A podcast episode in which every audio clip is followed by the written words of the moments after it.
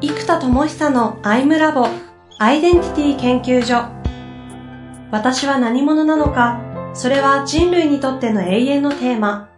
15年の歳月をかけ開発された統合された究極の私と出会える技術アイミング。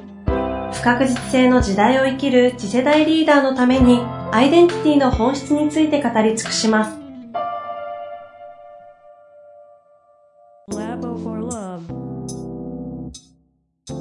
こんにちは、遠藤和樹です。生田智久のアイムラボアイデンティティ研究所。生田さん本日もよろしくお願いいたします。はい、よろしくお願いします。さあ、えー、ね、前回の煽るだけ煽って、孫さんを憑依するためのメタの理論を開発したということだったので、そのお話を聞きたいと思うんですが、今実は収録前にポロッとですね、その 4, 4回に分けて話できるかなと思ったんですけど、そのうちの1個で4回取れそうっていうのをポロッと言ってたんで、一体何回取れるんだという気もしますけど、まあ、とりあえずやりますか。そうですね。まず、大きな枠組みの4つの流れでいくと、こう、事故。まあ、ここはもうずっとメインなので、事故があって、仕事があって、それから社会があって、まあ、自分の描いてる世界になるわけですよね。その自己の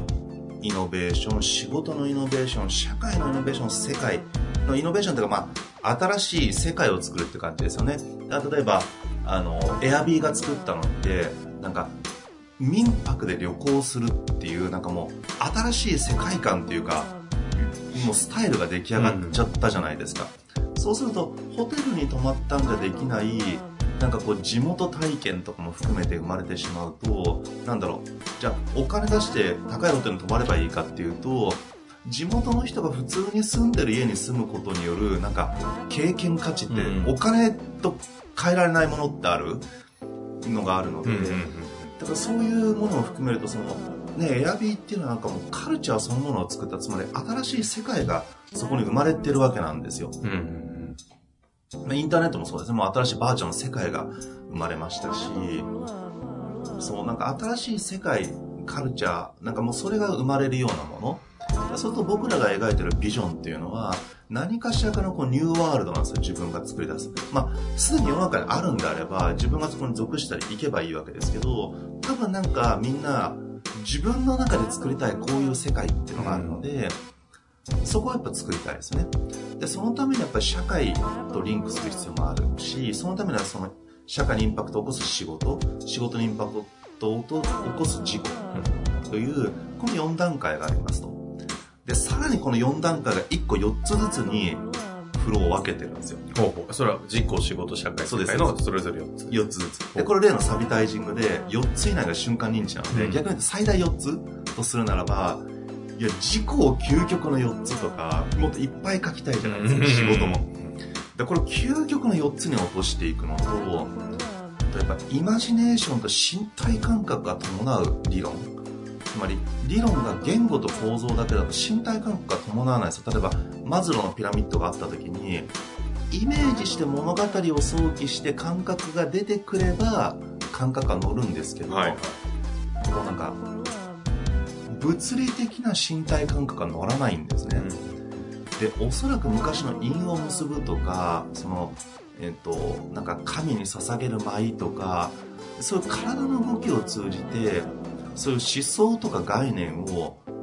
こう、取り込んでるのと自分が体を通じて発することができるようになっていく。だからやっぱこの理論が、イメージと体の感覚とリンクしなければいけないということで、あのこれ作りましたと。で、早速じゃあまず、事故のところに入っていきます。4つで、フルフルで、す、何を取るんですか、これ。でね、これやっぱ事故のところが、ね、やっぱなんだかんだって一番難しいんですよ。へので、だから、ここの4回で、なんか1回ずつ収録終わりそうっていうのはありますけど。いや、いやいいんじゃないですか、それはそれで。流れでいきましょう。この事故を、まず、4つにどう分けたかというと、まずは、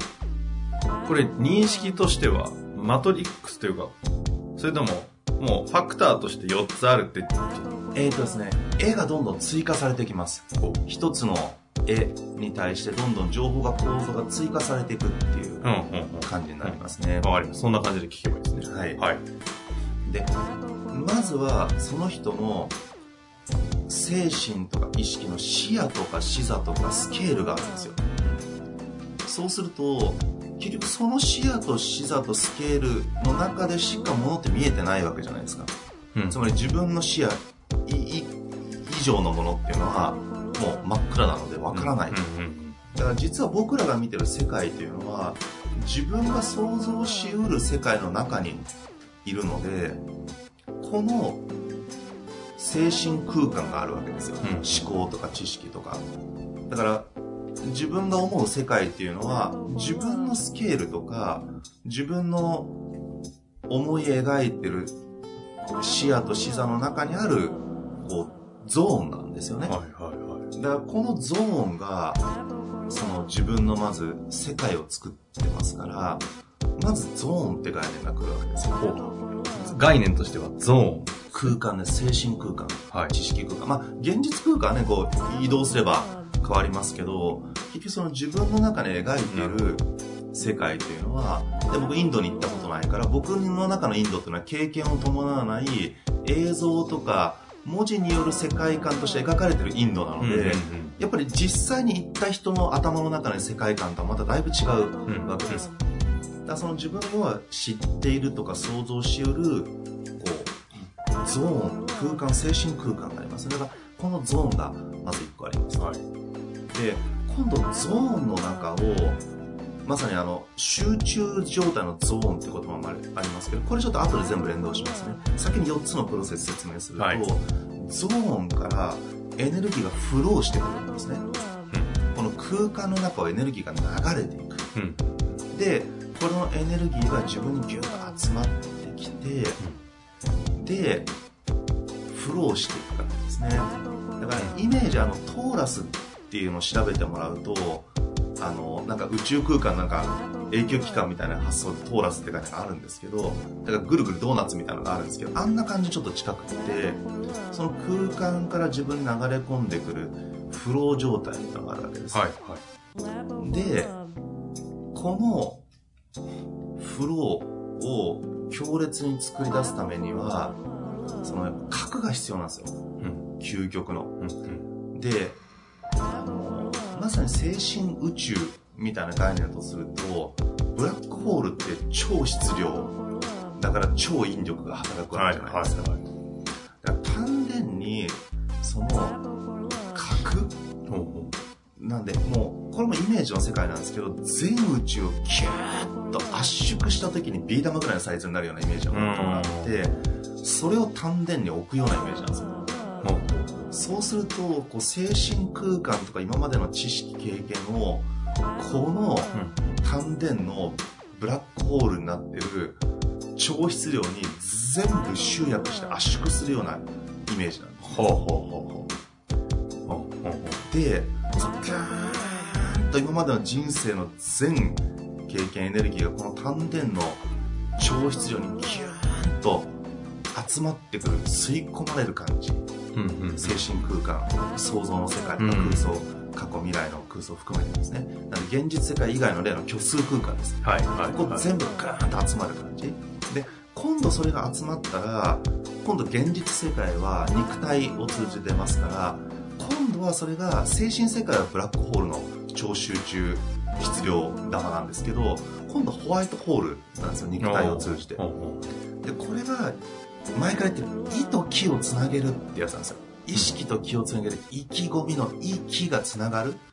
で意識この精神エネルギーがギューッと丹田に集まるのは精神と意識が集中してるって話なんですけど、う。うんこれ気につなげるときにそのホワイトホールから出る精神エネルギーが動いたものに呼吸が乗る。そうするとこのフローが気に乗るんですようんうん。で気浄土思考っていう風にこうねこう腹胸頭っていうふうにガーンと一直線になってくるとそこが束なっていって今度そこで角が出来上がったらその角が丹田、えー腹胸頭でうーんと竜巻になってこのボルテックスが発生するわけなんですね。なんでこれが天地の竜巻みたいに僕は自己一致した瞬間に天に吹き抜けるバーンっていう感覚と地に根ざすスワーッという感覚。この2つで本当にそれは自分と言えるかみたいな自己一致を取るんですけどこれがねボンとくるかどうかって鍵なわけです最後はそのボルテックスになる。なんでイメージはゾーン空間を認識してゾーンを広げる。でギューッとそれをそこからフローが流れてくる。でそのフローしてるエネルギーがまあ、そよ風みたいなものなんですけど、あの、ナルトの螺旋岩って言ってみんなわかりますかね？あ なんか、ギャーンと風玉みたいなのを強烈に凝縮して作るじゃないですか。だから、これあの、今、ディアミングって呼んでるんですけど、その、高温高圧縮で炭素、人工ダイヤモンドを作るときって、古い技術、最初の技術って高温高圧縮で炭素をギューンと高圧縮すると、ピョンとこう、人工ダイヤモンドができるわけです。はいちょっと詳しい仕組みはあれなんですけど、要は、要はそうらしいんですよ。で、このイメージで、自分のその流れてるエネルギーを高温高圧縮でギューンと丹田周りに、ギューンってやると、ジャンっていう人工ダイヤモンドができるんですよ。ブラックホールと呼んでたやつ。そうで。さっきですさっきのその丹田にあるやつですね。そうです。その、この、質量玉中心にあるやつはむしろダイヤモンドのイメージで、高温高圧縮するんですよ。で、そうするとそこガーンと結晶化されるので、これをまあ、人工ダイヤモンドを作るような感覚なので、アイミングって M、アイムなので、M をずっとつけたかったので、はいはいこれダイヤモンドの、その、ダイ、あ、桃の M が入るから、これでディアミングっていうと、きたーと思って、でこの高温高圧縮するやつは、で、これをそのゾーンフローに対してなんていうのか、この凝縮、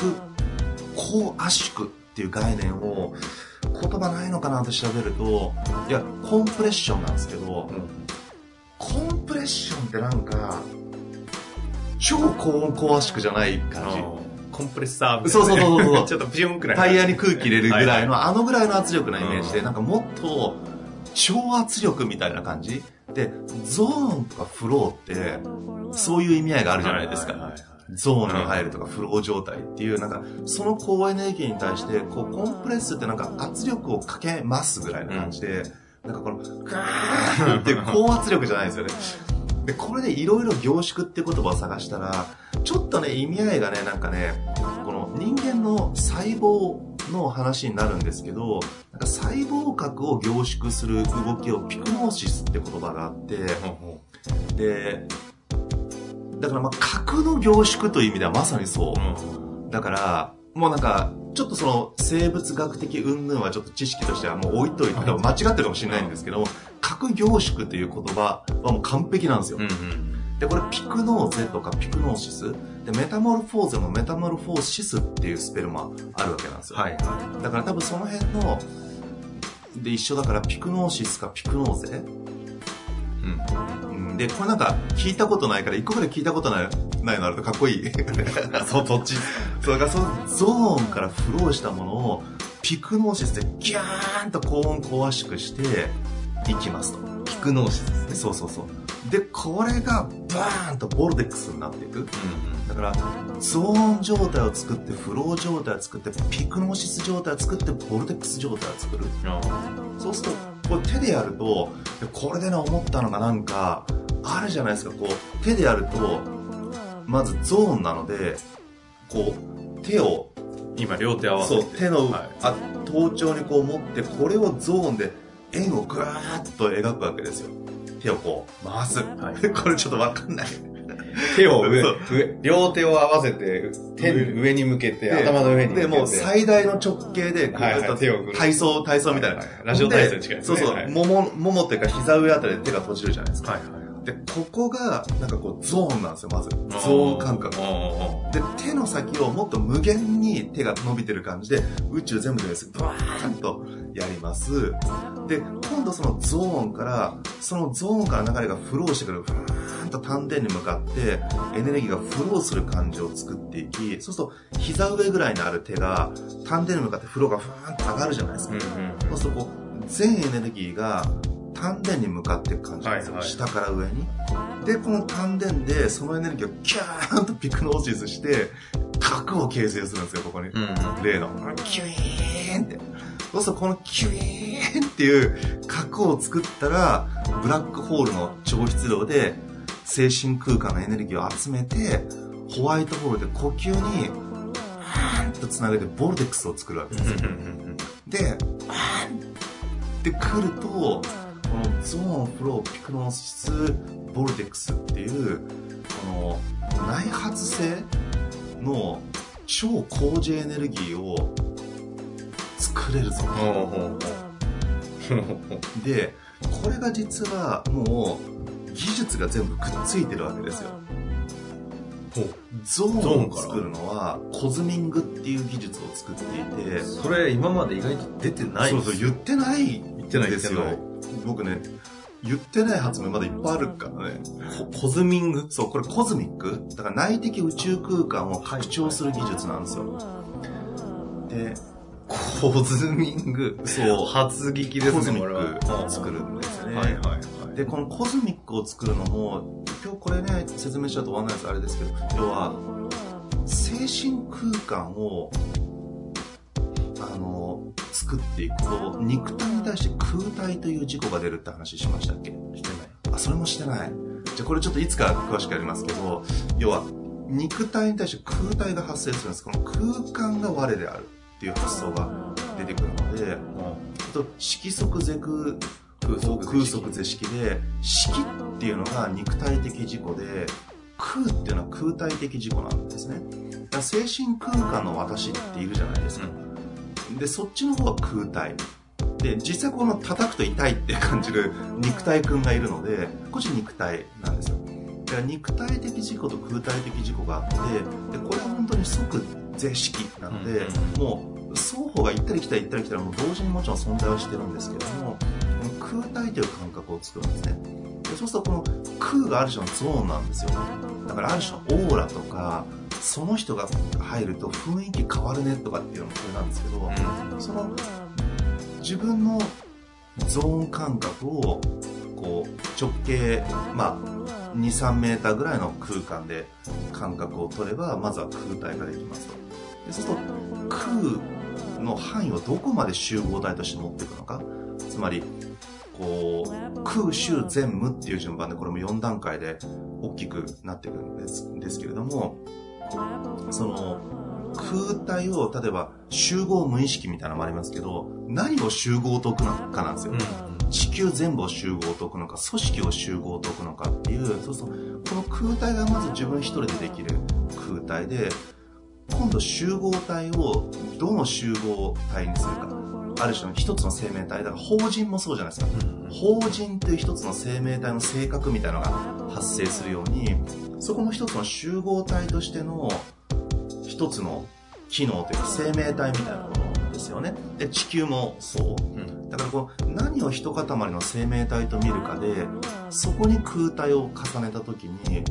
感じる感覚が変わるんですね。なんでそこを集と置いています。なんで空集で今度その集合体をどんどんサイズをでっかくでっかくしていってじゃあ組織、ね、地域日本とか、うん地球ってしていってどんどんやれば宇宙の果てまで行くじゃないですか、うん、でまあね太陽系きっかけてずっと宇宙の果てまで行く。そうすると宇宙の果てまで行けば全宇宙になるので一回全っていう感覚が出るんですよ。でここが全と一体っていういわゆるワンネス感覚みたいなものを作ってる場所でなんでもワンなんですね全。全体の全。全体の全です。そうすると空周で周を最大化すると全になる。でこの宇宙の向こうは無なんですね。で、これはちょっとコズミングっていうのでやるんですけど、ビッグバンの前まで、今のやつは時間軸をガーンと2分の1、2分の1をゼロにするんですよ。そうすると、ビッグバンの始まる前、宇宙の前って、無じゃないですか。この感覚みんなありますよね。そうすると、無の中にビッグバンがブワーンって生まれて、ブワーッとどんどんどんどん拡張するんですよ。そうすると無の中で延々と拡張してるじゃないですか。そうすると、時空間が無ってないので、始まる前の状態と、実は今どんどんどんどん拡張してますけど、この無の中に U が拡張しているので、実は宇宙のヘリの向こうも無なんですよ。で、時空間の時間軸がないので、無は。そうすると、今とね、137億円前でしたっけ？ぐらいのビッグバンの時の外側は一緒なんですよね。そうするとこの善のさらに奥に入ると、無っていう感覚が出てくるんですよ。だから実は無であろうとするとなれないっていうことがすごく分かってきて、善の向こう、もしくは善の前に入ることで初めて無っていう感覚が体に宿るんですね。で、これができてくるとコズミングの時にむしろ無の場所に意識を持ってくるんですよ。で、その無が風船を手でヒュッと押すと空気がプシューって出るじゃないですか。風船を押す手の位置が無なんですよ、無。で、宇宙、宇宙が全風船、全宇宙が風船と置くと、無をキューンと無に近づけていくんです。つまり、こう、要は U である宇宙空間が広がろうとするエネルギーが無を侵食しているようなものだとすると、今度無の方をキュッと、無って置くと無になりたがるじゃないですか、無は。なので宇宙をキューンと凝縮していくんです。で、これを丹田に向けていけばいいんですよ。なんでこのコズミングをやると、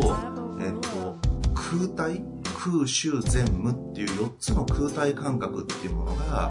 あの、宿っていくんですね。それ技術としてできるできます。で、もうスピリチュアルとか全然興味ない人でも僕は直接セッションやったらみんな入ります。で、しかもこれキモいのが、これを憑依させて喋らせられるんですよ。みたいなね。ちょっと、とてもキモいこと言いますけど、だから全宇宙の創造心みたいな場所は無の場所にいて、今度ビッグバンの始まりは、生まれたエネルギーなので自分の一部になるじゃないですか。まあ、つまりもう宇宙の始まりがビッグバンからだとすると、ビッグバンのつながりというのが、科学的に本当だったんですよ。そういう意味ではもう確かにスピリチュアルの人たちが言うよりも完全にもうスタート一緒じゃないですか。という意味では本当そうだなそのエネルギーを憑依させて喋らせるってことができるようになったので、これもね、だからね、なんか、なんつうかな、そういう預言者みたいな人しかできないと思われてるから神秘だと思われてるんですけど、これはね、ちょっと言い方あれなんですけど、怒られるかもしれないですけど、技術で誰でもできます。へ僕がやったら全員できましたから。えへ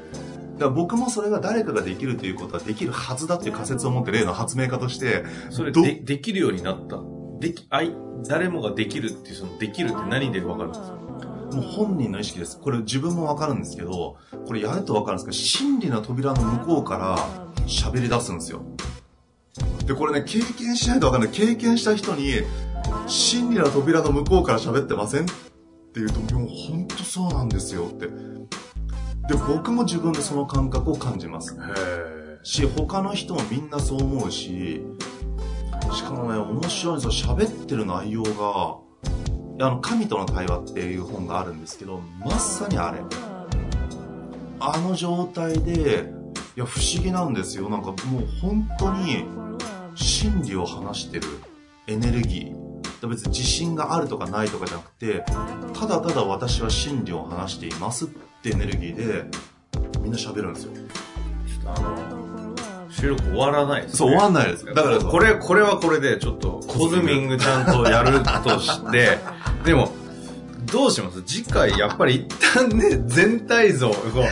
う、もうどこまででも、そうそう、なんつう、し幹が太すぎて、枝も細かいし、どうしよう。そうだからでもやっぱりフロー、あ、じゃあじゃあじゃあ間違えた。これも幹だ。じゃあじゃあ枝だ。仕事か。一旦実行、仕事、社会、世界のこの4つの方に次回行った方がよくない？細かく4つ全部説明ですかね。あの、ゾーン、フロー、ピクノシス、ボルテックスみたいなやつを、他の仕事とかも全部。あそうあ、OK です。だってこれ、ゾーン掘ったら今の話になって、これフローも同じことが起きる。同じことが起きますやばいよあこれここだけちょっと軽く説明すると、フローはだからまさにアイミングなんですよ。あのーアイデンティティなんですあ、そこだけちょっと最そう。だこう技術は、うんゾーンはコズミング、フローははいアイミング。で、ピクノーシスはディアミング。ダイヤモンドのダイヤミング。ダイヤミングって言いにくいからディアミング。で、ボルテックスはこのドーム。空間を作るのと M にしたいんですよ。ドーミング？そう、ドーミング。さすが。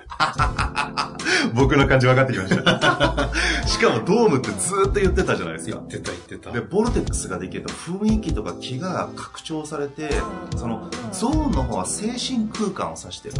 でも、ドームの方はその精神空間が現実世界に拡張現実されるんですよ。うん。だから、ある人がいると空気が変わるっていうのは、明らかにその人が現実空間に、もしくは精神空間が重なったりすることで、ドームが発生してるんですね。だからこれさがドーミング。なので、その、ゾーン、コズミング、フロー、アイミング、ピクノシス、ディアミング、ボルテックス、ドーミングという形で全部技術までね、全然やってない話いっぱいあったんですね。そう知らないうちに。もうね、ずっと作ってるんですから、発明家なんでね。聞いてない話、こんな出てくるとまだびっくりしましたよ。ただ、次回は、ちょっとそっちに行かずに、今度仕事のうん。4分類ですか？そうですね。話していきましょうかね。はい。いやーじゃあ一旦ここで終わりたいなあと。の、いや目的はイノベーターをより発動させてはい現実にインパクトを起こすために、絶対エネルギーとか全てが違うはずなので、まあ、スケールで言うと孫さんは何兆何兆ってずっと言ってて本当にそうなったって話なんですけど、やっぱスケールがそもそも全然違うので、まあ、じゃあスケールとゾーンとかそういうものをこうか合わせながら、今までの技術が、まあ、偶然一致したとも言えるし、自分の中でやっぱ心理を扱ってきたつもりだったので、逆に言うと、全てのものはそこにやっぱり帰着してるのかもしれうない。ーん。でそれを解き明かすっていうアプローチを今やってきてるので、そうですね。課題は、孫さんのイノベーションのところからスタートしました、いやだから発明家としてだからこれは結構基準として自分でもね、自画自賛できるクオリティだと思うんですよ。いやー、本当ですね。しかもこの前で。まあいいや。次回次回行きましょう。ありがとうございます。すいません、はい皆さん。というわけで、あ次回楽しみにしております。本日もありがとうございました。はいありがとうございます。